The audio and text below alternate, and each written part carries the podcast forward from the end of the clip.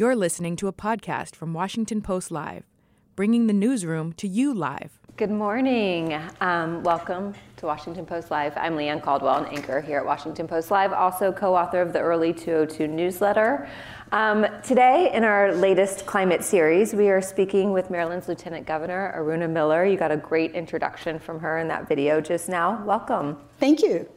So, Lieutenant Governor, you and Governor Moore have decided that climate is going to be a focus of your administration. You have a very specific background in engineering and transportation. Um, so, you could say perhaps this is your career has led you to this moment. Um, but why prioritize it so much? Well, Leigh Ann, we all know that um, climate change is an existential threat, right? And I can tell you, my uh, training in transportation engineering has taught me one thing that there are no problems, only solutions. Now, climate change is not just a problem, it's an existential threat. And on this, we also believe that there's extraordinary opportunity for us to build a world that is cleaner, greener, and healthier for all of us. And there's opportunity for groundbreaking innovation that comes with that to create a green technology economy. And we're at the revolution, the tipping edge of this, and Maryland wants to be a leader in this. So tell me what your plan is. Oh, we have lots of plans. uh, I can tell you from day one when Governor Moore and I joined together as part of the Moore Miller administration, the first thing we did was to join the U.S. Climate um, Policy Act. And then, two, we went ahead and adopted California's uh, Clean Cars 2, which is essentially to make sure that manufacturers of automobiles are going to increasingly have electric vehicles available uh, for customers to the point where by 2035, everything should be electric vehicles. So, so your goal, as, as um, you just referenced, is 100% clean energy by 2035. Electric vehicles is a, is a key part of that. Mm-hmm. Can you talk about the infrastructure issues that are necessary to support uh, a clean vehicle economy, charging stations, grids, et cetera? Sure. That's going to be a big component of it, right, as we move forward. First off, not only are we proposing um, clean energy by 2035, but we also have another initiative, which is that 60% of greenhouse uh, gas emissions are going to be reduced by 2031 with the goal that 100% it'll be reduced to net zero emissions by 2045. And so all of that means is we're going to have a lot of electric vehicles out on the roadways. So we do have a plan in place, and I believe the Biden Harris administration has made the strongest investment in green economy. And that's going to give us the funding and the resources to be able to implement the electric charging stations throughout the state. We actually have a bill in right now called the Clean Transportation Energy Act. We know that transportation is one of the biggest contributors of greenhouse gas emissions. And of that, it's the medium and heavy duty trucks that play the biggest role in that. While they only represent 4% of the vehicles uh, in transportation, they represent 25% of the you know, uh, greenhouse gas emissions that are released. So we have a bill that will address that by incentivizing companies and local governments to move toward having medium and heavy vehicle trucks that are uh, electric. Uh, define heavy and medium sized trucks. Is that SUVs? Is that semi trucks? Is it everything in between the two? So light duty trucks are more like the SUVs, right? Okay. The medium and heavy are ones that typically organizations and industries use, like the ones that you see, um, you know, 18 wheelers and so forth that are growing across the country. And believe it or not, we in Maryland actually have a uh, company, Volvo, that produces electric medium and heavy duty vehicles. So this bill that I mentioned, it's going to in- incentivize them to be able to continue continue to produce these vehicles and encourage others to purchase them because they are a bit more costly than a, the conventional, um, you know, medium and heavy duty trucks. So the goals sound great. Yeah. Um, specifically, how do you get there? Is it mandating what consumers purchase? Is it tax incentives? Is it how do you meet these goals? So it's all of it, right? Okay. So we start off by first off by encouraging businesses to be able to take advantage of the incentive. Again, this bill that I'm talking about, it's to be able to encourage them to purchase vehicles and also set up the uh, infrastructure. So we would actually give them money to be able to the, the, delta difference between buying a conventional medium truck, a heavy duty truck versus uh, electric truck. There's a big difference in price. So 75% of it, the state of government would give back to uh, local businesses to do this. Um, same thing with individuals that are purchasing electric vehicles. We also have a lot of tra- you know, tax incentives at the federal level and the state level. And I think m- the more you see electric vehicles, the infrastructure is going to come along with that because the public is going to demand that and so on. And you know, I think that's how we kind of approach it. You incentivize, you also pass laws that regulate how much you're allowed to put out uh, as far as greenhouse gas emissions. And I think the combination of that, working collectively with the federal, state, and local governments, can make it happen, and the private sector. Um, also, you have a plan to to expand solar panels, solar yeah. use, renewables. Um, talk about that a little bit. Sure. So we actually have a plan called Community Solar that encourages uh, industry leaders to put solar panels around uh, throughout the state of Maryland. And equity is a big issue for us. Everything that the Moore Miller administration is going to do is through the lens of equity. So, this particular bill, it started off as just a pilot program, but it is going to become permanent, and we're looking forward to that. And as part of that permanency is that 40% of the capacity that is going to be generated by solar panels has to be targeted toward low income and black and brown communities that have often been uh, disinvested and disadvantaged over the years. So we're going to focus on that. Um, and is there, will the electric grid support these changes in Maryland? Yes, absolutely. Um, mm-hmm. Look, Maryland has an aggressive, bold plan for climate change and to create an electric grid. And we want to be a leader in this industry. Again, climate change is not something to sit back and pause and think about for a while. We have to address the issues related to that and the solutions related to that as aggressively, boldly, and intentionally as possible. What are the challenges going to be? But there's lots of challenges. Look, uh, as a society, we get used to living a certain way and we don't want to change, but change is needed because if we don't have that, we're not going to have a planet left anymore, right? And I think there are folks out there that want to deny that this is happening, but science and data and everything shows it is happening, and it's going to get worse if we don't do something about it. But again, I think there's extraordinary opportunity to create new jobs in this sector, including um, you know, wind power. Um, in Baltimore, we have a facility called uh, uh, Sparrows Point, where used to have a big steel mill there. And in the 20th century, early part of it, it was like the biggest steel mill in the world. But that has left and it's no longer a steel mill. So, you know what we're doing? We are actually working together with TradePoint, Atlantic, and US Wind to be able to generate wind power there. Maryland has over 3,100 miles of shoreline. We love it because, look, that creates a lot of recreational advantages to our residents and tourists, but it also makes us very vulnerable to sea level rises. So we want to be able to have this renewable energy.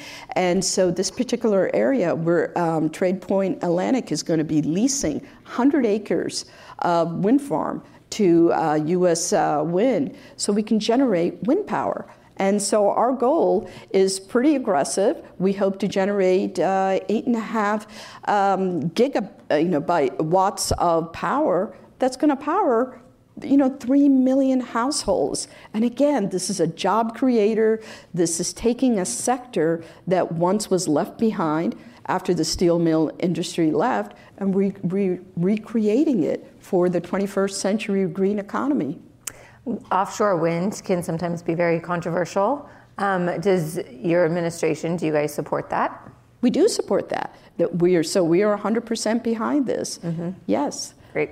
Um, I, I want to talk to you, ask you big picture about sustainability. Um, you know, 100% electribility of cars is fantastic. Um, but what about city planning? What about public transportation? There's already a lot of congestion on roads. Um, is that an element of what you guys are going to do moving forward and what you're thinking about? Absolutely, Leigh Ann. Look, uh, to be able to address climate change, it's got to be collective, it's got to be collaborative, it's got to be the whole ecosystem we have to look at. And what you brought up, you know, transit oriented development is a focus that the Moore Miller administration is going to be looking into.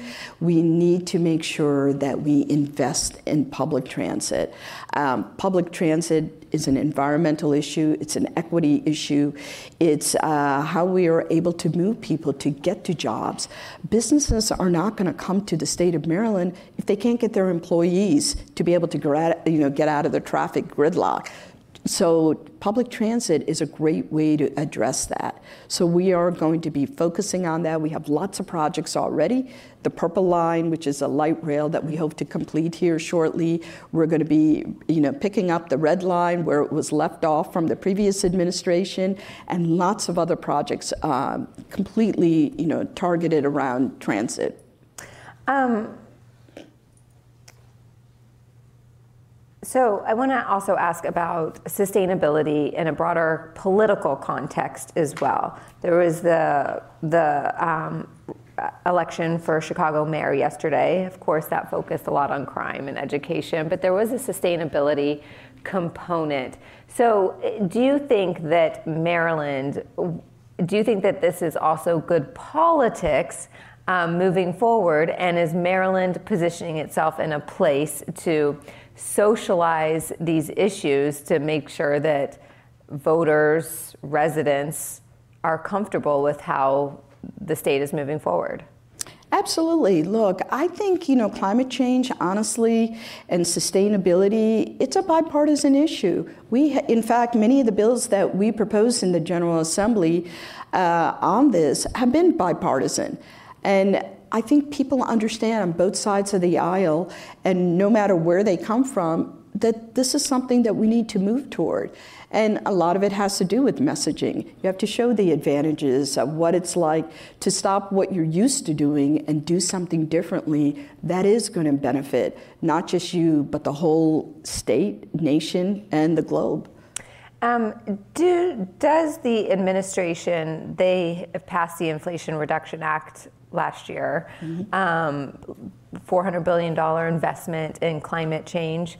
Um, what components of that are coming to Maryland? I know they're just in the process of starting the implementation of that. So, what benefits is Maryland are you hoping to receive from that? And is there any frustration so far in the process of benefiting? Well, there's certainly a lot of benefits. Look, uh, Maryland, first off, is uh, a backyard to the nation's capital.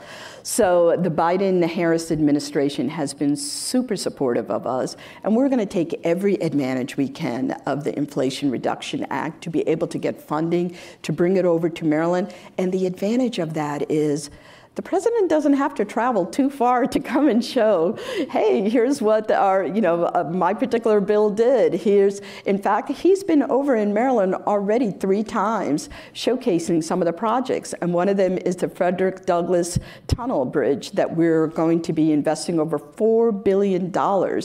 And the president was there to talk about it. So Maryland offers a lot. We're like a microcosm of the entire nation. And uh, again, right in the backyard of the Biden Harris administration, so it makes it very easy for them to come over. And I know Governor Moore and myself, we are very much um, in you know, support of this administration. And we invite them over as often as we can, and we look forward to working together collectively with them. Great. And just to get back to your background, yeah. Um, what are you personally, and what is the state doing to ensure? You know, there's a lot of students, a lot of new people coming up, in STEM and STEAM programs, especially women? I love that question. So I can tell you, as um, as part of the lieutenant governor's office, one of the areas that I am going to be focusing on is STEM education. Um, particularly to get more women and people of color to really diversify this field because I think we're really missing out when we don't bring these two elements into this uh, field. And if you take a look at the, pla- at the past several decades, our it's almost 50 to 80 percent of the growth in our GDP has been as a result of two different industries, science and technology.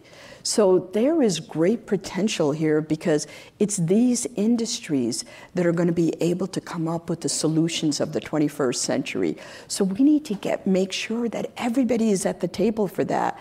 The more diverse thought that you can bring to the solutions that are necessary, the bigger advantage that we're going to have. So I'm putting a lot of focus on making sure that we continue to promote STEM education not just when they get to college, but start them very early from K through 12, and then move on to college, and then make sure that you know that we get them into the fields. You don't necessarily have to go to college in order to get into STEM programs. There's so much where you, you, you can get a two-year degree or even six months training, and you're in these fields making high salaries. So not only do you get that, but you also get this incredible opportunity of diverse thoughts and ideas to come up with the 21st century solutions. Great. Aruna Miller, Lieutenant uh, Governor of Maryland, thank you so much. Thank you for having me, Leah. Thank you.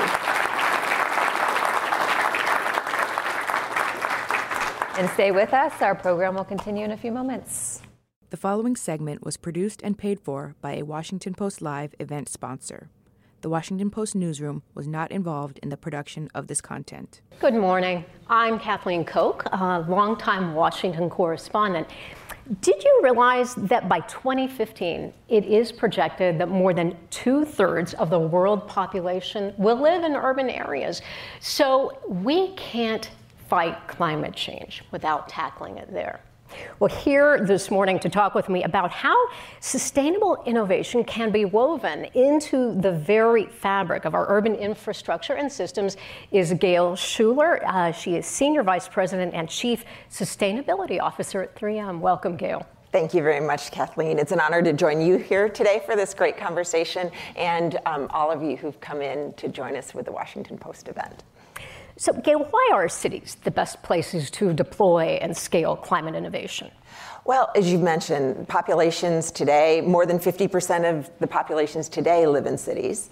And approximately 70% of our greenhouse gas footprint around the world comes from cities. Plus, if you want to implement something, you go to where the energy is being used, you go to where things are open to change, and where you can make an impact by doing one thing and having it be close by. There's some groups like the C40, the, the um, leadership of almost 100 cities have brought, come together on different ways they can address challenges, and 3M's excited to help contribute there as well. So, what new solutions and approaches are out there that are ready right now to be implemented in cities? Yeah, you know, there's a lot going on, and as, as a scientist, this is something that really excites me. The, um, the previous speaker was talking about renewable energy and transportation, and those are very real and relevant things. I mean, if you pay attention on these things, it's exciting. I had my first, this was last weekend, I pulled up to an intersection in Austin, Texas, and sitting at that intersection were two Teslas and two Rivians at an intersection, all electric vehicles at a stop sign. When did we think that would happen? You know, I mean, the world is changing now. And it's not just those bigger things. You know, at 3M, we tend to be more materials and focused on details. So we have things like um, glass bubbles that help with fuel efficiency, lightweighting vehicles. We have things like um, uh, you have cool roof technology. That's really interesting. And smog reducing roof technology? Right? Yeah, you know, um, we have uh, roofing granules that maybe many of us have taken for granted on the roofs of our homes. That, you know, we've had them since the 1930s and 40s. They protect your roof well, they look good, but now they can pull smog out of the air. There, we also have cooling roofing granules and a combination of both, where you can reflect the heat and reduce the effect of urban heat islands. So little things that you may not even think about can be brought brought into our world in subtle ways. And the more that we do of those things to help advance, um, it, it creates some opportunities, and we want to make a difference in the space. And we were talking backstage. 3M has a commitment about that, right? Yeah, so we have, um, you know, we're really based on science and innovating and coming up with new ideas, really helping change the world through small increments uh, and big ones when we can. But every new product we launch must have a sustainability value commitment. So the idea is that takes it above and beyond what we offer today or what's offered in the, the market today to help be either more circular from a, a use of materials perspective or address things like climate technology. So, what areas of climate innovation do we most need to invest in right away in order to meet the needs that, that are coming in the future? Yeah, you know, I think um, there's there, there's so many things that we can be doing. I think what you, you start where, if you will, the heat is. So the idea of the electric grid we know how to do it. Let's move now. Transportation, another big piece of where we see footprint. So that's those are both critical areas. Others are in the heating and cooling um, areas, very big contributors to carbon emissions around the world um, beyond the transportation and electricity. So we're looking at hydrogen economy. You know, how do we bring forward greener hydrogen mm-hmm. uh, for But fuels? heating and cooling, I wanted to say you also have this passive radiative cooling film. Yes. I'm sorry, I'm geeking out here. I did too much research, but it, it how it can cool uh, systems that are in existence without having to create massive change to them. We're, yeah, we're working on this. This is one of the areas that we're, we're doing experiments now in different or pilot activities, different parts of the world, in Arizona um, with uh, large retail operations where they have large roof areas that we can help with, helping to just have the effects of the same kind of brightness, the same kinds of optical effects that have been used to transform the energy efficiency of electronic devices, whether they're handheld or large screens. Uh, they can really help in um, combining them in different ways, different technologies to help um, have that passive radiative cooling on large surfaces. Yeah, that's fascinating. I saw one store, but it reduced their energy um, consumption like 10 to 20. Exactly, and it, it's purely passive, mm-hmm. so it's, it's a really exciting technology. So why is it important, though, that all that there be this science-based approach when you're developing solutions to climate change? I mean, you're an engineer, right? Yeah, yeah. I'm a physicist right. 1st mm-hmm. so okay. and I have my PhD in engineering. Um, I think science just has to be at the root of what we do. Um, often, when I talk about climate change or sustainability in general, I think there's three words to keep in mind. One is science. One is acting with urgency, so science, urgency, and collaboration. And we'll, I know we'll talk more about collaboration in a little bit, but um, with the science, you know, the first piece is understanding what's happening with the science. And we know there's been a lot of controversy, but I think it's becoming more and more clear, you know, um, what's happening there. But then we have to be really mindful about the solutions that we bring forward related to science as well, because it's sometimes it can be too easy to jump on a solution that seems like a good idea, but when you actually do the life cycle analysis or really look at it at a, a purely scientific perspective, you realize, oh, there are some unintended consequences that we really hadn't planned for here. So let's not jump so quickly. And I'm not going to point fingers at any particular thing out there right now, but there are some things out there that seem like a good idea, but when you actually pull the science back, you know, how many times do you have to reuse a reusable bag to be equivalent to a paper bag, for example. You know, some of those things.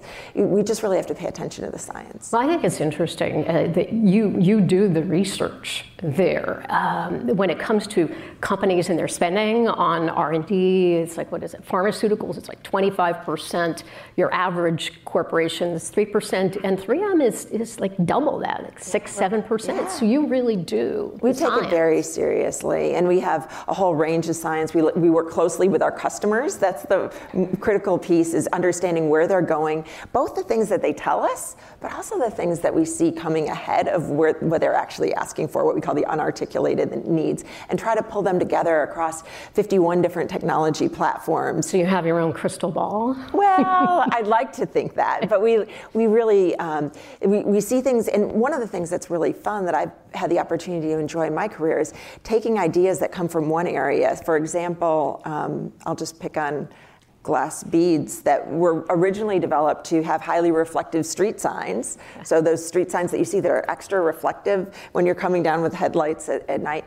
They, they developed for that. Then later were used for dental amalgams to have teeth to have amalgams that look like teeth cure in a relatively comfortable way and, and do that. But now we're using that glass beads and glass bubbles for technologies that help with semiconductor attachment, making electronic devices smaller and smaller.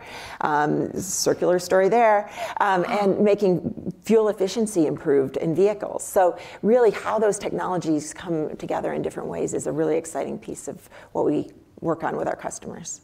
We wanted to talk about collaboration, and I do think if, if we're going to create lasting change in this area, we all have to collaborate and work together. So, what can the public and the private sectors, as well as individual citizens, do to drive forward this climate innovation that we need so much right now? Yeah. Well, I think the first piece is really about paying attention and thinking about it and looking for the solutions because there's so much out there already. You know, the previous speakers were talking about Maryland, but Maryland, far beyond Maryland, things that are happening and going on. So it's very exciting to see what's happening. I've mentioned the work we do with customers. That's our first piece of collaboration, always. But when you bring together, I've had the opportunity to participate in the last few UN climate conferences, when you bring together government officials and various NGOs who are, are, working to do the right things from the public sector, your community sector, with corporations, that's really the critical sweet spot of how you can really enact change. Uh, corporations have roles with innovations, with driving business growth. Uh, governments have roles with policies and, and, legislation. And NGOs really help um, bring forward ideas and, and thoughts for the future from citizens. You know, we're very very active with groups from the UNFCCC for climate change to the Water Resilience Coalition, Ellen MacArthur Foundation. And a, a really interesting example recently has been as the UN's bringing forward a global treaty proposal on plastics, this is kind of the plastics equivalent of the Paris Accord. Um, when we saw the first draft of it, we realized, oh, there are some really unintended consequences here. If you completely eliminate plastic in the world, there's a lot of our day-to-day lives whether it's electronics or vehicles or things that rely on that and actually make them better in ways that are really good but there are plastics we want to eliminate, and we certainly want to eliminate plastic waste. So, how do we make sure that we are bringing in the science, bringing in all the different perspectives to get that legislation and, and the goals in the right place? It's a really critical piece. How important is it educating the public? Uh, because when on our first call, you and I were discussing that. I think so much of a, so many of us want to do more to help address climate change, but we just don't know what will make the greatest impact. How important is that, that, that education piece and the involvement piece? Yeah, well, it's, it's really important. I think there's subtle differences, you know, that you can make that are relatively painless. One of the biggest ones and everyone will have an opportunity to do this today, is what you choose to eat. I mean, choosing a plant based diet has a dramatic effect um, compared to almost any other choice that you make. Now, I'm not. That's hard. I'm, i know, I know, I know, I know, I know, and and and I think it's it's a matter of steps. You know, one step at a time, and making an incremental move you know, if everybody does that and makes choices, you know, how many times can you choose to? It's a gorgeous day here in DC. You know, maybe ride a bicycle or walk to where you're going instead of, you know, jumping in the Uber automatically. So um, that can make more difference than, say, driving a Prius versus well, okay, I told you big the story. SUV. One of my first conferences that I went to when I got into the sustainability space that fascinated me, what involved a talk that talked about the carbon footprint comparing a vegetarian driving a Humvee, we're not talking about the new electric one, original Humvee, versus a omnivore carnivore driving a Prius. And the footprint is very different and much lower if you're the vegetarian, even if you choose to drive a Humvee. Now, I don't know any vegetarians who drive Humvees, but they may exist. And I found that fascinating. You know, so that's a choice everybody's making every day, multiple times a day, I'd add. And I know I also try in, in my own home to, again, try not to use plastic and use more paper products. Yes. I, I have to geek out again on this new product that you guys have that is paper, this cushion lock. It is, it is so cool. It comes in big rolls, and when you pull it out, it looks like a flat piece of paper. You stretch it, and then it pops into this honeycomb, and then you can wrap things in it, and you don't need tape and you don't need scissors and it's not plastic and it's fully recyclable. And it's made from 100% recycled paper. So it, it's, you know, we're really striving to do that. That's a great example of where we're bringing forward those sustainability value commitments. So what would it look like entitlement wise? I think there's been a history, I'll say with 3M, but I would say any company where at the end you think about, oh, wait, how can we make sure this is more sustainable? How, how can we look up? And that's now, your job, everything they do now, right? You're right. So every phase gate, right at the first idea phase, concept, needs to come forward with how we're going to advance it. And that the secret is that you can't pick just one because things get, things are surprising in science or as you develop things. So you have to plan for multiple areas. So in this case, you know, it had to be 100% recycled content, it had to be 100% recyclable, and then you know they did a great job with it. And they don't just run it by you once it's developed. They say, "Hey, Gayle, what's your vote on this? Thumbs up or thumbs down?" You really? Well, okay, I'm involved, but we have leaders across our organization. It's a wonderful thing that we have leaders within each of our businesses and across our geographies around the world who really are looking out on sustainability. It's their job to help make sure we're bringing that into the portfolio, reinventing as we go. And so it's a it's pretty exciting that we get to do that. Gayle Schueller, Senior 3M Vice President and Chief Sustainability Officer. Thank you so much for a fascinating Thank discussion. You so much, Now I'll toss it back to the Washington Post. And now, back to Washington Post Live. Welcome back. To those of you just joining us online, I'm Frances Stead Sellers, a senior writer here at the Washington Post.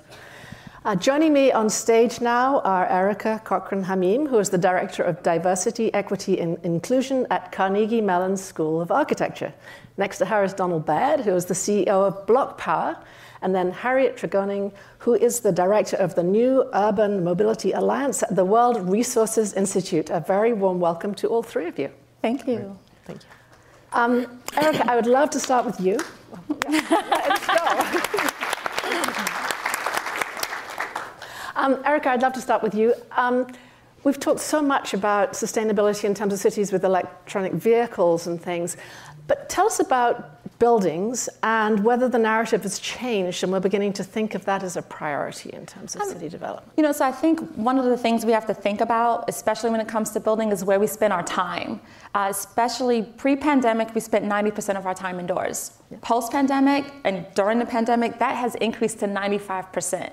So if you think about it, you're spending 90% of your time in a structure, in a building. And so, shouldn't that building be energy efficient? Shouldn't that building be a place where you're healthy, where you have great air quality and lighting and acoustical quality? So, I think the narrative of sustainability has had to change because that's where we spend our buildings, and it's also responsible for 40% of our carbon emissions coming from buildings. So, Donnel, that takes me to a question for you about older structures and retrofitting them. Um, I know Erica lives in Pittsburgh, we've been talking about Brooklyn, and this is very much part of the work you do. Um, what are the challenges there when buildings, commercial buildings, have a 60 year lifespan, right?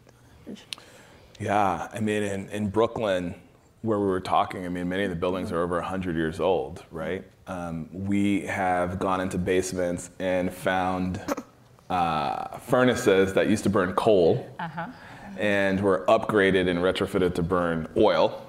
And, and the furnace is 60, 70, 80 years old. And so the question is how do you go into a building like that and redesign it and retrofit it so that it's smarter, greener, healthier, um, safer, and more affordable?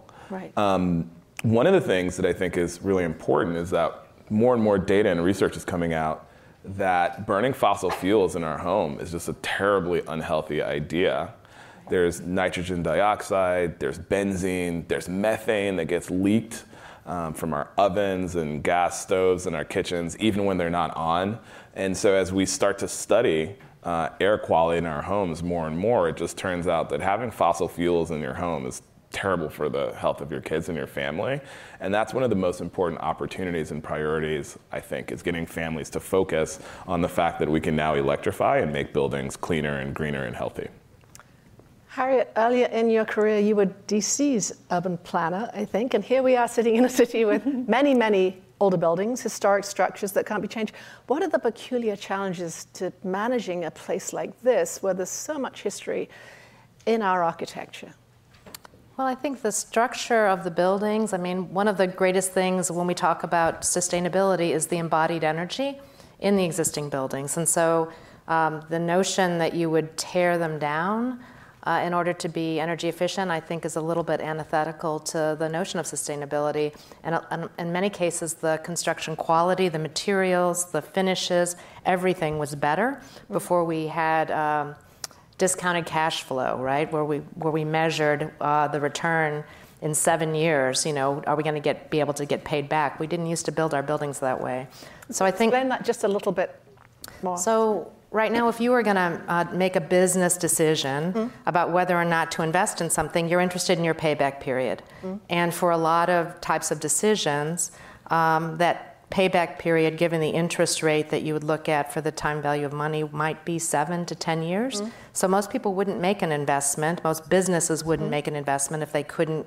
Uh, recoup their money in that time period, and for some, it's even a shorter time period. That's not how cities used to be built. That's not how uh, people who built buildings used to think about it, and cities shouldn't think that way now. C- you know, we care about our cities uh, not just for 10 years, not just for 20 years, but for uh, for centuries. So we should be making long term investments. That being said, the existing buildings often have very superior performance to the any buildings that we would put up if we do the kind of retrofitting that Donnel is talking about, which is to electrify the systems and to uh, uh, you know to to do uh, do things like add solar um, and and to do things uh, as well. I would say outside the building um, you know, another big uh, thing about the city like Washington is that we have a lot of short trips.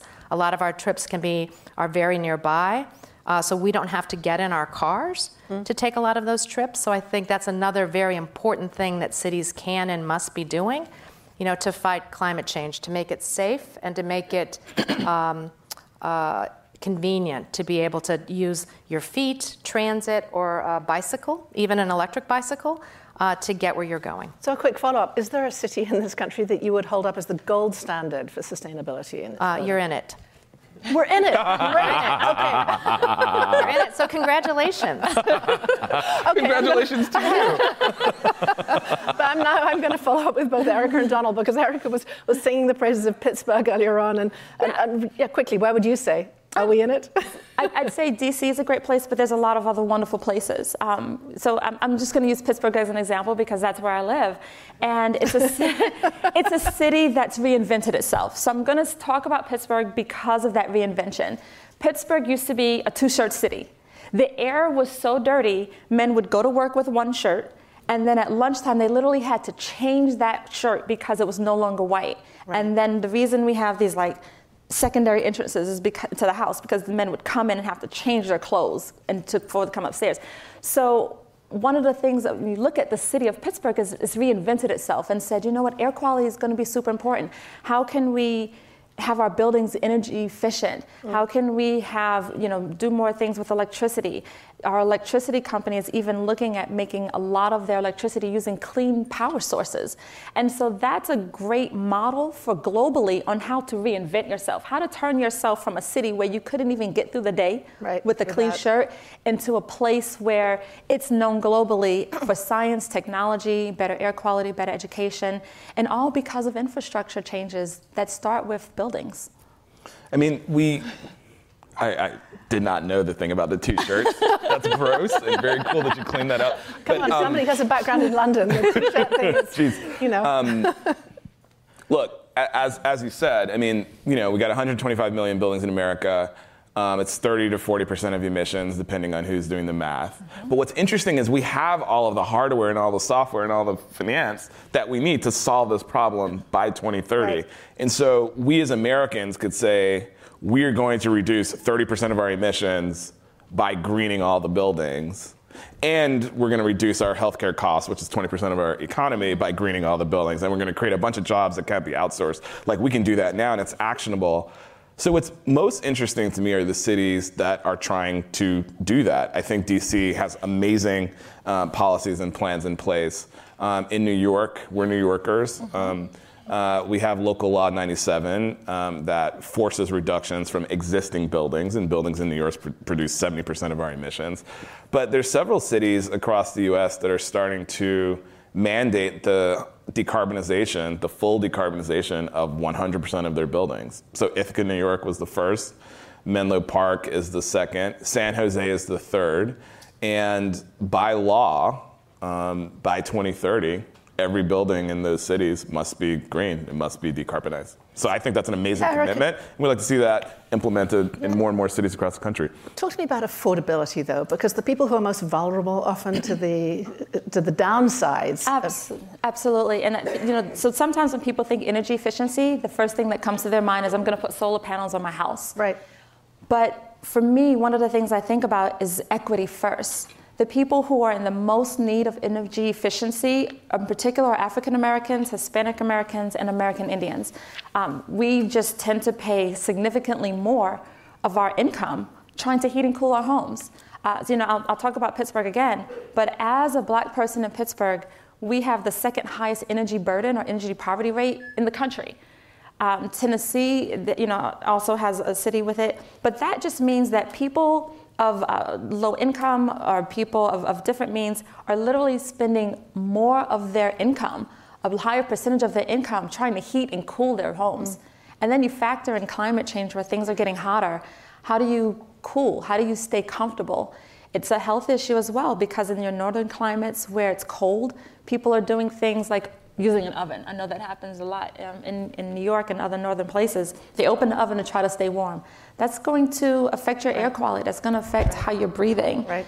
And so, if we want to talk about sustainability, the people who are going to be most impacted are going to be people who are low income people. Like, those are the people who really need it most.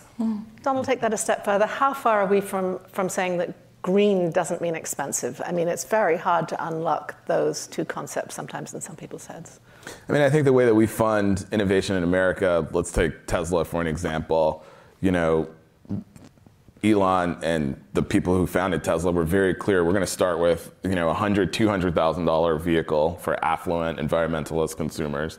Then we're going to take the money from that roadster, and then we're going to do like a fifty thousand dollar to ninety thousand dollar vehicle.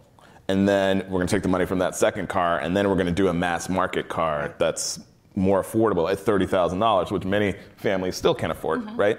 Um, and so that the way that we fund innovation in America is kind of that model. Um, and I think as folks who are concerned about equity, the, the question is how do you flip that on its head? And can you come up with an affordable mass market solution first, and then um, ap- apply that across um, sustainability uh, services and products? And that's that's what our company is focused on. We, uh, as part of our corporate charter, have said we will prioritize serving low-income communities first and making sure that the vast benefits of energy efficiency and sustainability are prioritized for dis- distribution in those communities. And if it all works, what we're doing at BlocPower will allow us to um, bring sustainability to mass market consumers, um, which allows us to get to scale uh, much more quickly. Harriet, um, you had a, a quick answer when I asked you which city was the, was the gold standard. Internationally, where do things stand? I was in Spain recently learning about solar energy cooperatives. We're funding, you know, def- taking power away from the big energy companies and funding smaller areas. Where would you look to internationally as a model for? I mean, I think uh, the members of the European Union are really doing amazing work, and they're doing it, uh, you know, across a number of countries. Um, and I think part of it is their willingness to regulate and their willingness to use price, right, you, to send a price signal about better and worse choices to make. Um, you know, because I think uh, the European Union is also more so than our economy and our policies focused on a common good. You know, what is going to be better for everybody? Um, and so, uh, yeah, those are those are some big differences. Uh, you know, between our, our two approaches. That being said, uh, this administration is doing more than any U.S. administration has ever done to invest in modernizing our economy and lowering our greenhouse gas emissions and in focusing on low and moderate income household, households and the places that have been harmed or t- entirely passed over uh, in, previous by previous investments, especially in infrastructure. So I think, you know, uh, this is our moment in this country to show that we can do it differently and that we can do it right. And one of the organizations I also work with, I'm on the board of ACEEE, they're doing very much what Donnel is talking about uh, in a project called uh, R2D2 residential retrofits for energy efficiency, starting with low and moderate income households. Um, and with funding from philanthropy and the, and the Department of Energy. Because just as Donnel was saying, if you do this at scale, you'd produce an industry that would rival new home construction. And it could be everywhere, and every place is looking to electrify. We just uh, finished a renovation of our home, and I can't tell you how difficult it was mm. to, to find people who knew how to do this work and how to, and how to uh, uh, tell us, you know, advise us on, you know, what size, how, how heavy the electrical needed to be, what, how we should size our HVAC, you know, uh, you know, how much energy we'd need for our uh, for an electric car charger in the future, right. all of that. So I think I think it's a real growth area, and that we can't be investing in it soon enough. That, so Donnel, you had, point. Uh, I was actually going to ask you a question. You had a 25 million investment, I think, in BlocPower recently. Is that correct? Talked about the willingness of, of investors to see sustainability as a profit center going ahead? Uh, investors, Jesus. Um, I think I think you know there's a massive there's a massive shortage of skilled mm-hmm. construction workers and construction firms across America right. and Europe. Right. For all of us to implement the kind of massive uh, interventions in the built environment to reduce emissions, we must uh, make it cool and sexy and interesting and lucrative to um, for, for young people to, to re-enter the trades. And the trades need to be reinvented, but we need skilled electricians, HVAC technicians, and that is a massive um, part of, of, of, of, you know, what, what's, what, what we need to implement the IRA. And as European, Europe starts to duplicate um, their package, we're gonna, they're going to need that as well. Um, I think, you know, in terms of investment, um, there's a lot of back and forth on ESG right now. ESG is here to stay. Um, it's risk management. It's not woke capitalism. The best investors and best firms all use it. And we are glad and grateful that venture capital is interested in funding sustainability and climate tech at this time. However, I've been around long enough. Um, BlocPower's been around for 10 years, and I remember when we couldn't raise a dime because right. venture capitalists had given up on clean energy. And so after 2008, um, you know, there's a bunch of venture capital investments that were made from like 2008 to 2012. They lost a bunch of money, and then for for almost a decade, they stopped investing in clean energy. And so we as a country and we as like a human race cannot rely on the the whims and preferences of uh, short-term investors mm-hmm. to to help set policy and priorities in climate capital markets and early stage investments have a really significant role, but we need other forms of alternative capital, federal money, state money, community investments. Um, folks in Pittsburgh getting together and saying, this is what the city of Pittsburgh needs. We don't know if people in Silicon Valley understand that, but we're going to raise our own pool of capital and make the investments in the green infrastructure that we need in our city. And the IRA has lots of provisions that allow for us to do that, and that's one of the most exciting parts of it. And it brings me to a question for you, Erica, yeah. exactly about um, what the risks are and the opportunities are for marginalized communities mm-hmm. to make sure they live in housing that is good for them yeah. and uh, good for the rest of the world. So I think, you know, there's a couple of things. One, just thinking about the finances, because there's a lot of right. how do we find the money? How do we do this? So I think we have to think about it a couple of ways. One is changing our mindset on how we do investments. Mm-hmm. It's maybe you pay a tiny bit more to provide that sustainable house or that zero energy home, which is going to be most beneficial for marginalized and low income communities. And then think, let's think triple bottom line calculating. First benefit, how much energy am I going to save over the lifetime of that house, or even just the lifetime of the homeowners mm-hmm. or the people who are living there? Then let's say, what's the second bottom line? What about the health? Right? If you have a child who doesn't have asthma, what's that worth? If you're breathing better and you have less respiratory issues, what is the cost of your health improvements? And then factor in that third bottom line, which is climate, right? What does it mean? What does it cost us? How much less does it cost us if there's less carbon emissions? Mm. Then you start to get that payback faster, right? Because people are saying, what's my payback? But if you factor in all those three things, you start to see that payback comes really quick. That's going to mean so much to in particular marginalized communities because they don't measure in kilowatt hours. You know, we sit at and we can talk about kilowatt hours and BTU and it means a lot to us. But if you're in a marginalized community, you're thinking, how am I going to feed my kids? Mm. And to say, you know what, this home means you're going to have an extra $200 in your pocket each month. Mm. That money equates to, to groceries. Right. So I think it's changing the narrative on how we finance, but also changing the narrative of the benefits and bringing it to people mm. into a, a, a, mechanism that they understand that means direct something to them, right? If, if schools are more efficient, guess what? All the money we're spending on electricity and gas, that's enough money for all new computers, all new um, textbooks, all of that. We spend more on those than we do on like textbooks and computers combined. You so know, these are, this is energy savings. Right. Mm-hmm. So, just as a last question, as a summary question, just for the three of you, and rather quickly, how optimistic? I'm hearing optimism, I'm hearing long term concerns, yeah. worries about short term investment. How optimistic about, are you about where we stand right now? And make it a quick answer, and we'll just go down the line one after the other.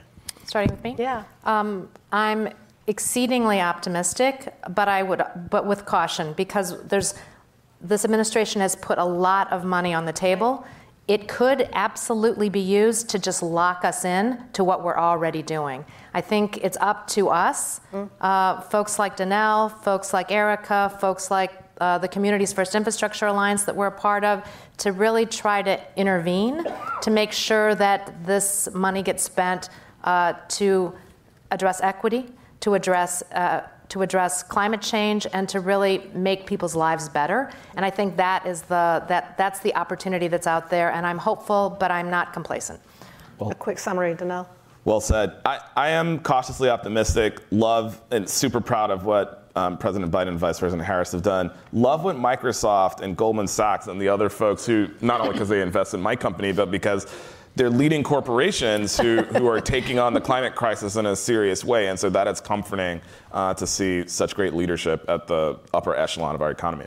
Thank you. I'm extremely optimistic, and I think maybe it's also because I work at a university, so I'm around young people all the time right. who are coming in. Such a great message. And they come in knowing sustainability. We don't have to convince them that it's important. So I'm super optimistic because I see the generations that are coming after me that are going to be the leaders in construction firms and architects, the future engineers of the world, and they have such amazing ideas, and all they see is opportunity. And I'm looking forward to all of my, my soon to be graduates and my future graduates just taking over the world and solving. they're, they're going to, and they're already doing it. And they're doing it in a great way. And, right. and, and in their heart, they want to help. Right. And so we don't, now the students coming in, we're not teaching them sustainability is important. They come in saying it's important. How can we use buildings? How can we use architecture and engineering and design to make change and make the world better? Wonderful to finish on an optimistic note. Harry, Donnel, Erica, thank you so much for joining thank us you. today.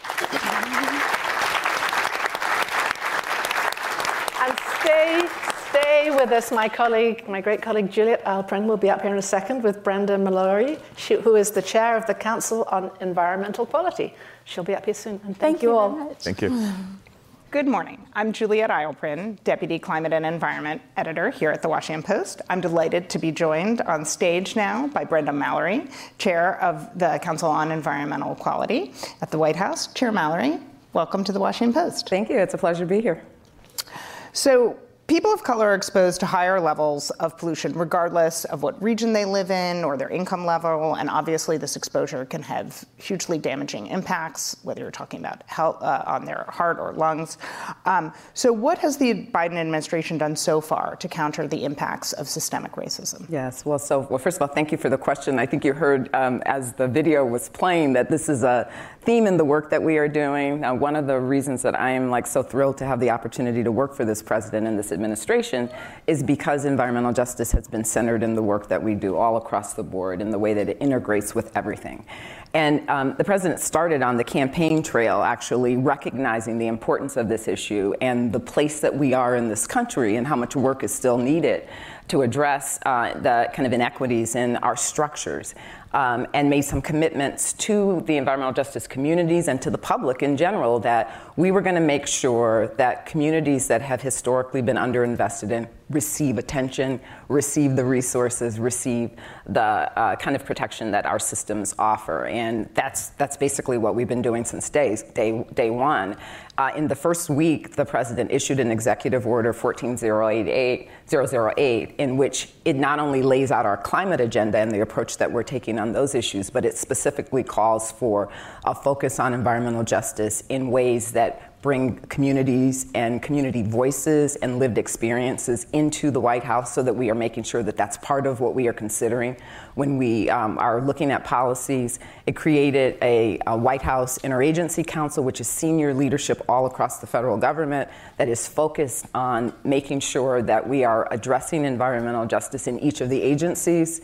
It's where he made the commitment on the Justice 40 initiative, where uh, 40% of the uh, um, benefits from climate and clean energy and affordable housing are directed to those disadvantaged communities. And then we have uh, the task to create some tools that make sure that we are identifying uh, disadvantaged communities in a consistent way but also holding ourselves accountable for it. So, like, the plan was laid out, and like, I think what we've been going about the work of doing since day one is trying to both implement it within our structures, but more importantly, and I think more uh, uh, will be more significant for ensuring that there are impacts, is like working across the country in communities and trying to ensure that we're just taking a different view on how we examine environmental issues. And let's talk a little about Justice 40, which obviously is a seminal pledge that the yes. president made.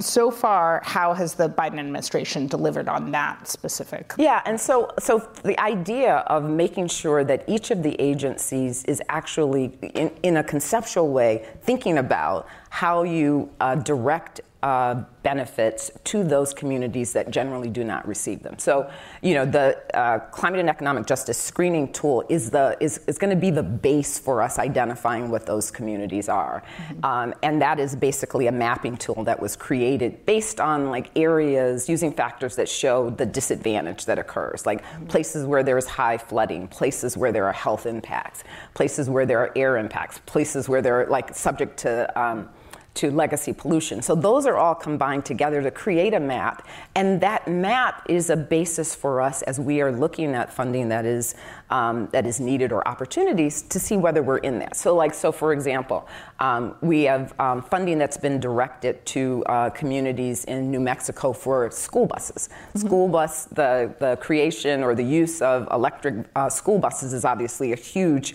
way to address kind of pollution and also climate change um, um, money that has gone to uh, removal of lead pipes. The, the president was just in Philadelphia a few weeks ago, uh, in which uh, uh, 500 um, million dollars was uh, given in Philadelphia to, for the removal of lead pipes. And that's obviously been an issue that the president's been focused on also, kind of all across the country, with a commitment to remove all uh, lead service lines. And so those are just two examples of how we're you know, as we're doing the deployment of some of these resources, that we are trying to make sure that those that need them most receive right. it. And obviously, as, as you just kind of laid out with those examples, kind of some of the biggest levers that the administration has right now are the bipartisan Infrastructure um, Act and the um, and and the Inflation Reduction Act. And can you give a sense of how clearly that money allows you to direct it to some of these communities? Are there are there other specifics about how those laws are maybe playing out in slightly different ways, or or what are the ways that they're you know, kind of the tip of the spear when it comes to delivering on this promise. Yeah, I mean, again, so both of those laws, I think, are incredible achievements for the for the president. Are you know, they are really the anchors on which we're able to do a lot of the things that we had probably talked about historically, and particularly on climate. This is the largest climate investment ever uh, anywhere, um, and and I think that it both of those are enabling us to actually deploy funding in ways that we weren't able to, both in grant funding, so like the school buses and the lead pipes that I just uh, described, but also in ways to help communities understand the impacts they're facing. So one of the things in um, that is uh, in the Inflation Reduction Act is the uh, air monitors. Mm-hmm. Air monitors is something that communities have been asking for for many, many uh, decades, and we were able in this uh, bill to get that. So that's a that's an, an opportunity.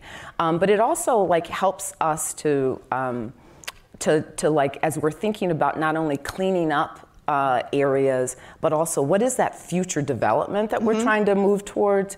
You know, the president's entire climate agenda, which recognizes the crisis but also sees it as an opportunity. He never talks about climate change without talking about the jobs that are going to mm-hmm. be created when we have uh, a new clean economy. And so the Inflation Reduction Act in particular has um, provisions that really create a, a higher leverage, a higher um, uh, credit, tax credit for companies and um, uh, entities that actually invest in uh, disadvantaged communities, mm-hmm. that provide um, uh, training programs that use people who have been taking advantage of some of these training programs um, that like that that make sure that we're actually trying to marry what the opportunities are created so that they end up in the places that are important. Right. And part of what you've obviously what we've been talking about are you know whether it's cleaning up traditional forms of pollution or curbing greenhouse gases linked to climate change. So there's that side of the equation but there's also the climate impacts that we're experiencing right now and that obviously are going to intensify.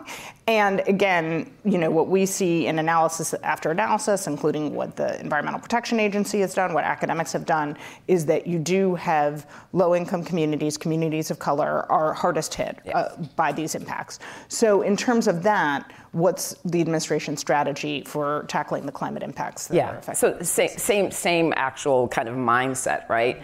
Um, because again, much data. And what we see when we look at these, you know, just horrendous. I mean, just like watch the weather any week, and this weekend being a great example. The devastation, and these are people that are being devastated after having just suffered some devastation probably just a year ago or a few weeks ago, and so they haven't quite adjusted to the last situation, and now they're finding themselves in in another one. And I think that's a, a place where it's an example of how you really have to dig into the weeds of the agencies and their approaches to um, the funding for some of these areas. And so we have I've been working on making sure that the, the uh, standards or the uh, calculations that the agencies do are, are designed so that they will allow for some of these communities that often have been left out because of their cost benefit analysis to actually benefit. So we're looking at the, those details. We're identifying within the um, um, within the, the criteria that are used to do um, the, the funding, like making sure that there is a, an emphasis on these disadvantaged communities that hasn't been there before. Mm-hmm. You'll notice if you look at the, um, the availability, notices of availability that go out for these programs, there is an increased presence in talking about how do we help disadvantaged communities under this particular program mm-hmm. as part of the criteria for evaluating the program. And you mentioned obviously the dashboard as one of the key ways you're examining to what extent uh, this, you know, the pledge of Justice 40 is being carried out. Do you have either results right now, or there, is there anything surprising that you've seen about? you know how money is reaching these communities or are there any other metrics that you're using to kind yeah. of hold hold your heat, feet to the fire on this? So I would say that the the answer on that is that we are collecting the information on that now. I think part of the um, the president's original agenda set out the requirement to do a scorecard, mm-hmm. and we are working on releasing probably the, the first scorecard in, in the coming weeks. And the idea of that is to try to create the framework that the agencies understand that they're going to be measured by and mm-hmm. what we're going to be looking at in order to show that the commitments that we're making are actually being achieved. So, so that's a work in progress right now. I don't think we have metrics to show now, but we do have uh, already examples of, uh, of um, impacts that are, you know, dollars that are actually reaching specific communities mm-hmm. that are, are available. So, so we know that it is it is happening, but we want to make sure that it is happening at the scale that um, that is important. Got it. So let's talk about federal sustainability. Obviously, we're yes. gathered here to talk about sustainability. Um, uh, I, I want to start first on this question of actually uh, kind of in, instilling some accountability among the private sector when it comes to federal contractors, which obviously are some of the biggest country, uh, companies in this country. And one of the proposals that the White House has right now is this idea of requiring federal suppliers that are major companies to align their emissions targets with the Paris Climate Agreement and also, you know, disclose both their emissions and the risks that they face from climate change. Now, we have certainly seen pushback from trade associations, individual uh, corporations, and others arguing that this is kind of too ambitious a climate target to require of uh, private companies. Can you share your thinking on is the obviously this isn't finalized to what extent the uh, White House stands by the proposal, might uh, reevaluate it based on uh, based on the feedback you're getting so far? Yeah, so we are in process, and so that process has to, to play out, and the comments that you're describing are being submitted, and so will, will be considered. But I guess I would step back and say a couple of things. Number one, the entire uh, sustainability agenda is built on the premise that we have to lead by example, right? So that's what we said when we talked about going back to Paris, right? That's that, you know, our international work, it's important that we are there to lead by example, and that is absolutely true when it comes to the federal government. You know, we have a, a footprint, uh, a, 650 um, billion dollar spend footprint. We are the largest uh, employer in the nation. We have the most real estate in the nation. And so these all give us tools that are really important for us to take advantage of. Um, and I think the, the, um, there was intentionality in the way that that um, proposal was structured, right? Not every single um, uh, contractor or person with a relationship with the government was targeted. It was the highest you know companies it was the companies that are often the ones that are already doing things and so it might have been pushing them a bit but it wasn't like it was sort of starting from scratch and so i think we tried to really figure out like who um, within our system who is benefiting substantially from the federal uh, relationship um, should be um, the, the focus of the kind of information and the expectations that we think are important. Um, and so I think that was the mindset behind it. And I, you know, we'll just have to see how the process plays out now that we are, are taking the comments. But um, you know, especially on the point of information. I mean, the idea that there is an expectation that information is provided just can't be problematic, right? I mean, like, I, I actually think that we know that to the extent that, that we get information, that information is collected, that it impacts the way people think about what they're doing. And so, you know, as a, as a base, uh, I think we have to hold on to that. One, one question on that front, which is that, uh, you know, why do you, clearly climate risk is something that this administration has also made central to how it's approaching these questions. Why do you think that there is so much resistance to that or that it is hard for major players in our economy or you know ordinary Americans to grapple with the prospect of accounting for climate risk? Yeah, I I honestly, Juliet, I really don't know. I mean, because it's not as if this information isn't important for their own operations. I mean, again, back to like just look at what we're going through this week all across this country, the ways in which there is disruption occurring in areas because of severe weather impacts that are, you know, so unusual. Just so, I mean, today is beautiful, but it's not supposed to be 80 degrees in April. I mean, there are just so many ways in which the communities are having to deal with the disruptions from these storms. So any business that's operating within that community also has to be planning for that, has to be thinking about that. And in some ways, the whole um, idea of having to factor that in is it seems like it should be do, being done anyway and to ask that of the people in particular who are benefiting from um, the federal relationship just um, just seems fair. Now you spoke about leading by example, and obviously federal building sustainability is something that's important. How do you determine whether the materials that are being used in the significant construction and operation of these buildings are sustainable, and to what extent these buildings are meeting an aggressive performance standard? Yeah, and and so that's a place where we have. Uh, uh, you know, a buy clean initiative uh, that as, has a task force of the key agencies across the federal government in particular who are purchasing and purchasing services and goods that are actually relevant to uh, the construction area.